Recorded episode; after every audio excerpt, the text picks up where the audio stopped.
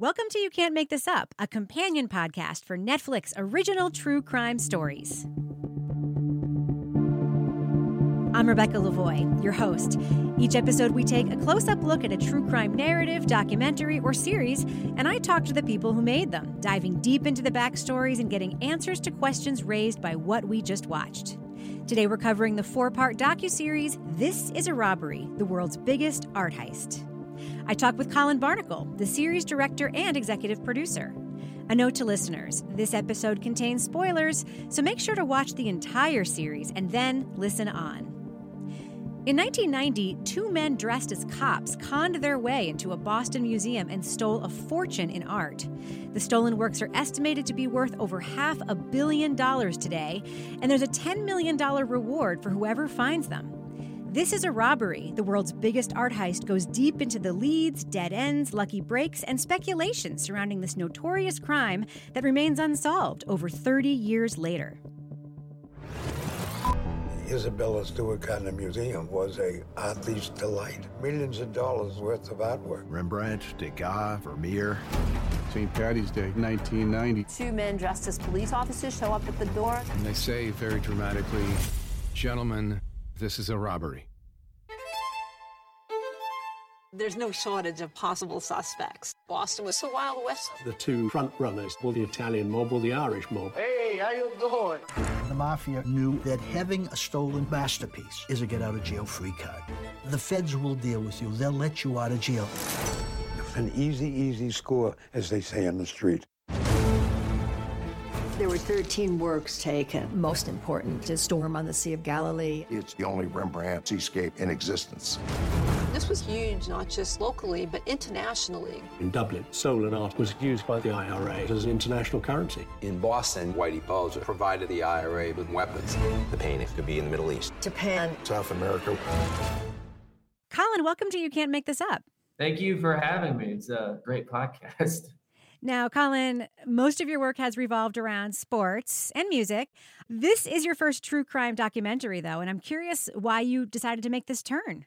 Uh, yeah, we're uh, my brother and I are from Boston, uh, just outside Boston, actually, and we had heard about this crime for a long time, and we just kind of felt like we wanted to do something on it. Obviously, being sports doc people and primarily baseball documentary people. It was a tough sell at first. Hmm. We had to do a lot to get people interested in it, but um, it just there's something about unsolved crimes that is just so infuriatingly curious that you just you dip one toe into the mystery and you just kind of want to keep going. Yeah, no, I know. And you can tell I I think there I really is sort of the pacing and suspense of a sports documentary at the heart of this one. And I actually really felt that as a viewer. Like there was kind of a drive behind it, a momentum that reminded me of, you know, really great sports films. Was that intentional? I mean, we wanted to, so our basis was that we wanted to make sure that the viewer got a really good, accurate picture of the robbery we wanted to start there. And we felt like the best way to do it is to tell the story without hindsight. Hmm. and we wanted to have the viewer feel like they're going through all the ups and downs of an investigation hmm. in real time going through it. So you know in relation to sports i guess that would be similar. You know you watch a game and you don't know the ending of it. You know it's going to end but you don't know how Yeah, yeah. I, am really curious about the robbery itself and your thoughts about one particular detail that I've always wondered about. I mean, this is definitely an iconic crime. And for people listening, you should know that if you live in New England, like this case comes up all the time. I live in New Hampshire, and this story comes up all the time in conversation. Uh, it comes up in other media projects, like the big anniversaries are celebrated on the news. But I've always been curious about the list of works that were stolen. Yeah. I understand that the Rembrandt, the Manet, the Vermeer, of course. Um, but what's up with that Chinese beaker and that Napoleonic finial? I mean, their value isn't really obvious. What do you make of those being stolen as well?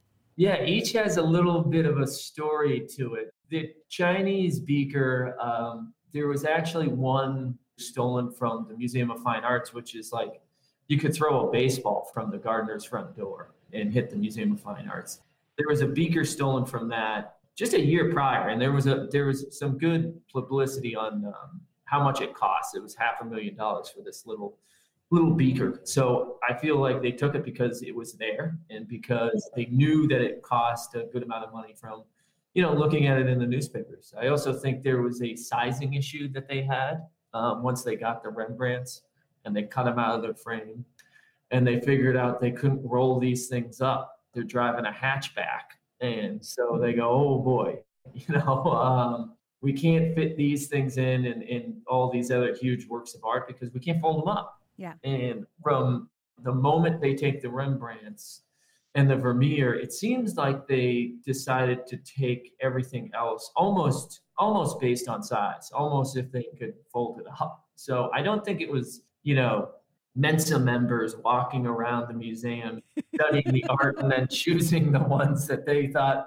really resonated with them. I think there was, you know, hey, I want to grab that because it looks cool. I feel like I could put it in my pocket and um, you know throw it into the back of a hatchback without it falling out.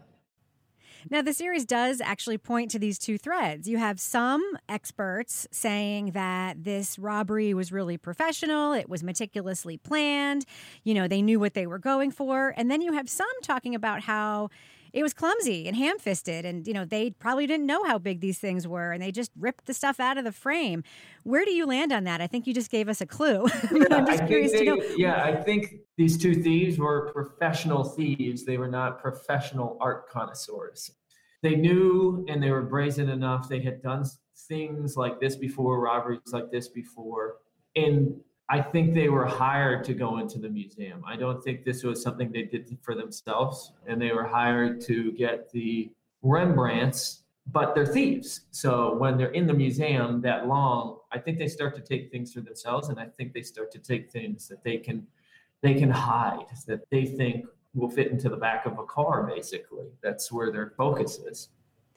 I'm really curious about your thoughts about the guard, Rick, who you know I think it I, I have theories that I'll share with you in a second, but it does look I'm going to speculate. When you see that photo of him taped up, the tape is in a place where you would tape yourself. That's how it looks to me. Uh, of course, he may not have, and his, his involvement may be nothing, but he is a character who's at the center of this that a lot of people talk about, maybe being complicit, maybe not. But he did talk to reporters, as we heard, and he's, you know, he's not like a recluse necessarily. For some reason, I seem to be the only person involved in this thing who's not trying to figure it out. And that mainly comes down to I'm glad to be alive. What are your thoughts about him? Yeah, I think I don't think he was first of all an odd hire. You know, I think a lot of times he gets portrayed as like completely odd in terms of what the Gardner was all about, but he was fairly normal guard. They were all kind of students or real county types. I think it falls into two baskets. You either think he's like completely guilty or you think maybe that he got a bum rap. I land on the side where he might be complicit, but he wasn't. I don't think he was like an active participant of the robbery. I mean, he is definitely, when he gets put down in that museum, he gets put in the basement at the far side of the museum. They walk him a ways away from the other guard which is you know kind of strange. And it's a the basement is like a dark basement to a building built in you know 1900. So it's not like the easiest thing to get around. And yeah, they put him on a ledge, and he looks. I mean, I don't think anybody would say it's comfortable to be taped up and put in the basement for seven hours, but it's not like they really hurt him or roughed him up all that much. Right. I mean, I didn't want to assume anything going into it, so I looked at it in terms of he's innocent until proven guilty, and um, I don't think you could get a conviction of him. Let me put it that way. Right. I mean, I think if he's involved, it's probably something very much in between. He's either completely innocent or totally complicit. It might have been like, you know, can you open this door? We'll give you a little bit of money if you do. It could be something like that, which is not the same yeah. as being fully complicit in this kind of heist. But there was one detail that I wonder if you've thought about that I kept thinking about because this question keeps coming up about he said he would open this door all the time. Why did he open the door? We also find out he's a heavy smoker in the film. When he goes to meet that reporter, he'll only go to a restaurant where they allow smoking. Yeah. And I just kept thinking, like, is he just opening the door so he could like blow smoke outside? Yeah, maybe he is in the. There's a, a tape from the night before, and he let somebody in willy nilly in that tape, and he's actually smoking inside the museum on the tape. You can see him. He's trying to hide from the camera underneath it, but there's smoke emanating from his lips, and he's. Um, it's a possibility. I know that they had looked into whether he had opened that door before, and they couldn't find any evidence of it. But I also know that the tapes only ran about six days prior to the crime. So you could have only checked it in that window, and they didn't readily save the the printouts, or they'll really look over the log books Hmm. of the actions of the guards within the museum. They kind of just relied on, you know, the security director would come back, and if nothing happened, you know, nothing happened. He wouldn't be reviewing the guards each night. So he had not opened that door in the prior five, six days, but past that, he says he had. He said he did that a lot. And you do see him on his rounds at night opening other doors on the first floor and checking. So it's odd within that week, outside that week, I couldn't say. And I don't think anybody could say. Right. I want to talk about Miles Connor, maybe the most larger than life character I've seen in any documentary recently. Depends upon whom you ask. But in general, I'm known as an art thief. And some people consider me the biggest art thief in this country because I've robbed a number of museums. But then again, I was a rock and roll guy. How did you get him to participate in this film? We got him to participate because I was interviewing his lawyer and he called at that moment. And I hadn't been able to get him on the phone for like two years. Um, Wow. And he just happened to call, and I mentioned he was like, "Oh yeah, great, yeah, no, come down. I'm down here in Georgia. You can come down and interview me. I would love to do it." By the way, what is Netflix? Oh my God. Yeah, so it was happenstance that I got a hold of him. Um, I think a whole documentary could be made about Miles Connor personally. Um, what was it like talking with him? I mean, here he's a bit of a Luddite from your story there, but um, he, you know, he's somebody who obviously has served time. He's made deals. He does not, you know, hide the fact that he was a thief. What's it like talking to somebody who, you know, did those things? Yeah, it's you know, Miles is extremely smart. He's literally a Mensa member. I remember when we first got there, there was a um, there was a snake in the field, and he was talking about how it wasn't poisonous because of the shape of his head. He's like a he studied herpetology, I think it is, like the study of reptiles. He knows a lot, and most of the conversation revolved really around art itself, what the kind of art that he liked and the kind of art that he stole. Um, the actual machinations of him robbing something were oftentimes it's just like another thing in his life that he's like doesn't feel like it's a, the big part of it he feels like Right. yeah it was just like part of my job description was robbing these pieces of art and he robbed art that he liked at times to Yeah. keep but he also robbed it to get out of jail and he didn't do it once he didn't rob that 1975 rembrandt to get out of jail just at one time he did it again in 86 Wow. he had a friend rob a Massachusetts Bay Colony Charter, which is basically the thing that King George gave to, you know, the Pilgrims to say, yeah, you get, you can have this colony there. Um, he had a friend rob it and hold on to it until his verdict came up in 1986 for a murder trial. And Miles was so certain he was going to be convicted that he actually skipped bail. He skipped the day that uh, he was about to be sentenced, thinking that I'll have to hold this piece of art out and he was actually he got a not guilty verdict and he had a his lawyer had to go out to a phone booth and be like come back you're not guilty uh, the charter was returned like a week later Wow. So he was like really holding it hostage for just that reason. He Yeah. reminds me a lot of Thomas Crown. Um, Yeah. You know, if you've seen either version of the Thomas Crown affair, like the idea that he would steal things that sometimes that he loved, because we hear in the film that that's not typically the case. Like these paintings aren't stolen so they could be hung in someone's living room somewhere. I find that super interesting. Yeah, I mean, every once in a while you run across folks who did rob something for their own benefit.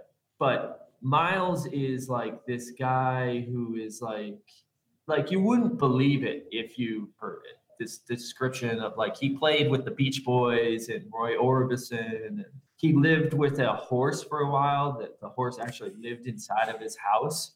Um, he had pet crocodiles.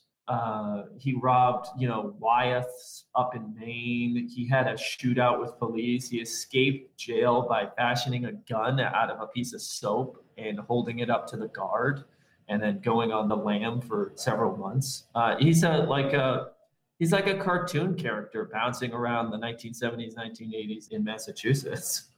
It's incredible. What do you make of that 2013 FBI press conference where they said they know who the thieves were, but that the thieves were dead? I found myself wondering, um, what's the point of that? What did you make of it?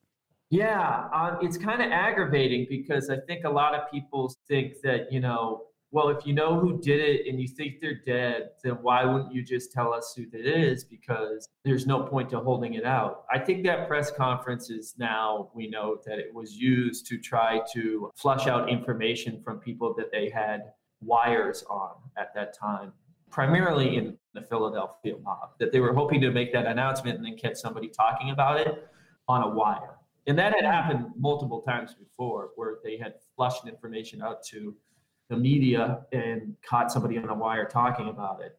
I think that was the hope. That's what they were hoping for, but it was certainly, you know, aggravating to hear like, well, we know who did it, but we're not going to tell you. It's kind of almost cruel.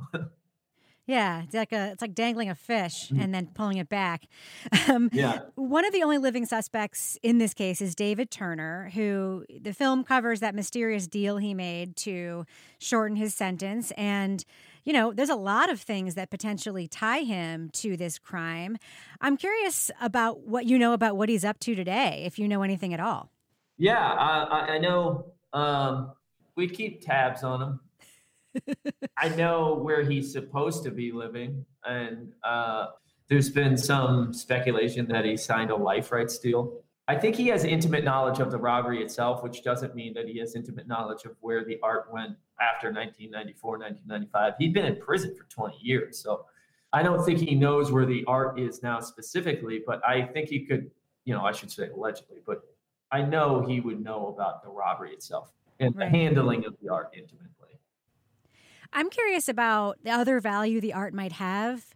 To me, the case in terms of like who did it seems you know, if not solved, there's some very viable theories that seem to be close to right, if not completely right. Hmm. Obviously, a huge part of the mystery here is where are the paintings? I think that's the part of the mystery that people think about when they think about this case. Yeah. And I, I've been thinking a lot about the other kinds of value that they might have if if they can be used to trade with the government for considerations couldn't they also be valuable for criminals to trade with each other so that then they would have that bargaining chip? Um, isn't that isn't there like an underworld kind of value there that maybe we're not thinking about right off the top of our heads? Yeah, there's absolutely a value to this art in the black market. I when we started this couldn't conceptualize how that would even work. How do you take something that you don't think you could sell and use it for value in a drug trade? Um, but Miles Connor absolutely did that in the late 80s. It's actually why he went to prison in the 90s. He had tried to, um, he used two stolen paintings and like a kilo of cocaine and tried to sell it, but the paintings were used as, uh, as an insurance policy. And I feel like it's one of the mysteries of the, of the cases, kind of seeing this alternative universe that is existing below what we know. This idea that there are these huge, high powered criminals that use and barter in this art for other means. And that's certainly true even today, where we track down criminals in the Balkans who were using and stealing art to trade them for guns and trade them for diamonds. Um, right. It's like there's these cracks in the known universe, and you can slip through them, and there's like a whole nother world underneath. I'm curious about stories that you didn't include in the film ultimately, but that were like little mysteries that you became intrigued by, because this really is a story where every step of the way, every page that you turn, it's like, holy cow, that's that's a little mystery of its own, and that's a little mystery of its own. So, were there other things like that that you knew about that you really were hoping to include, but you know, because of time or story or whatever, you you you couldn't? There was definitely uh, a lot of little details that we wanted to include that we couldn't put in there you know, the whole mystery of the blue room, whether, you know, Rick is the last, honestly, the last person in it or not, or whether the thieves could have gotten in there. Um, we became pretty like experts on late 80s infrared technology, um, which is mind numbing to read about. But uh, one of the mysteries was that there are more than more than one painting missing out of that blue room the morning of the crime. And we know that one is stolen, the Chez Tortoni, and we know that one is the one above it, which is a portrait that Manet did of his mother. Um, that that was up in the conservators' room, where investigators think that the thieves might have been. But there's also three or four others on the wall adjacent to it that you can see in the police photos are just not there the morning of the crime.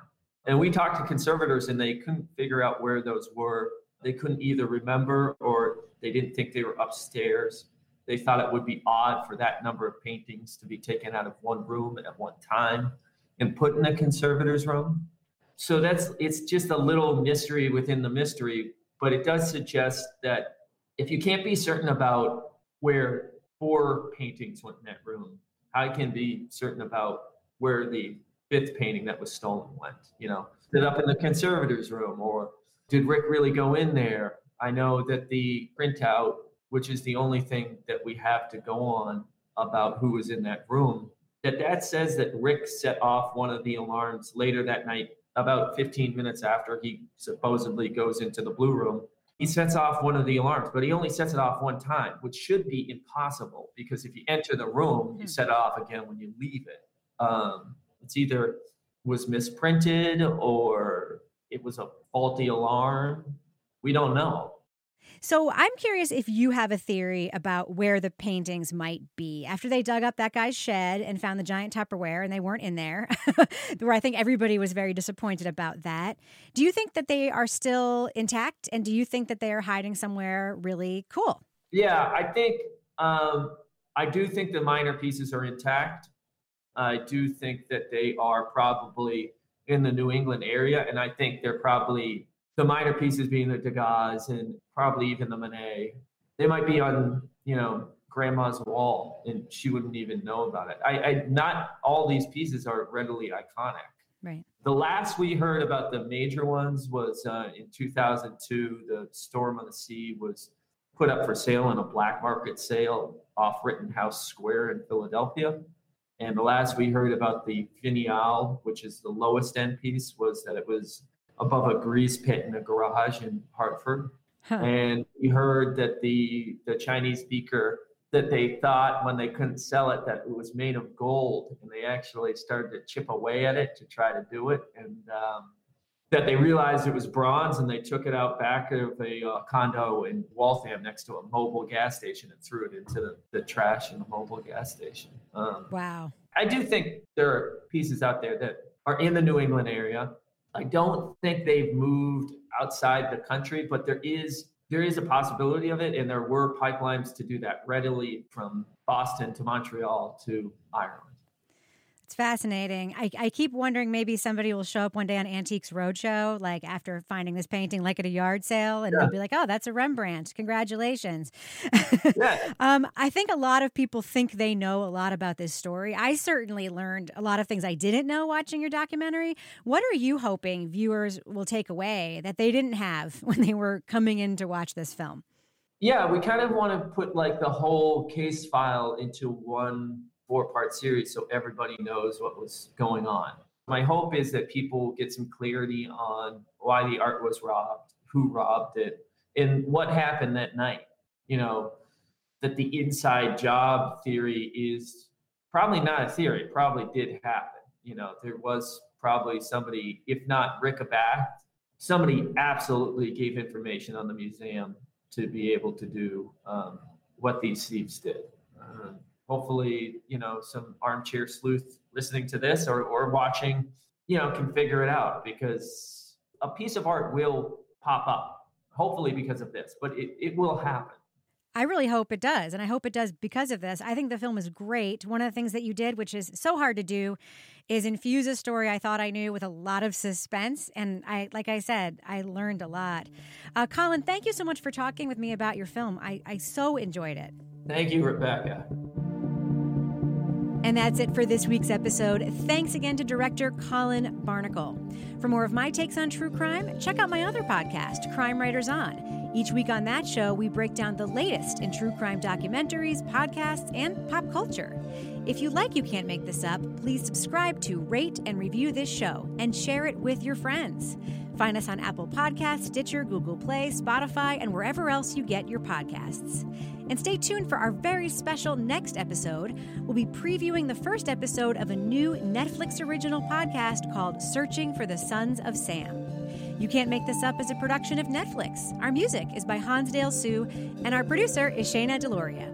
I'm Rebecca Lavoie. Thanks so much for listening.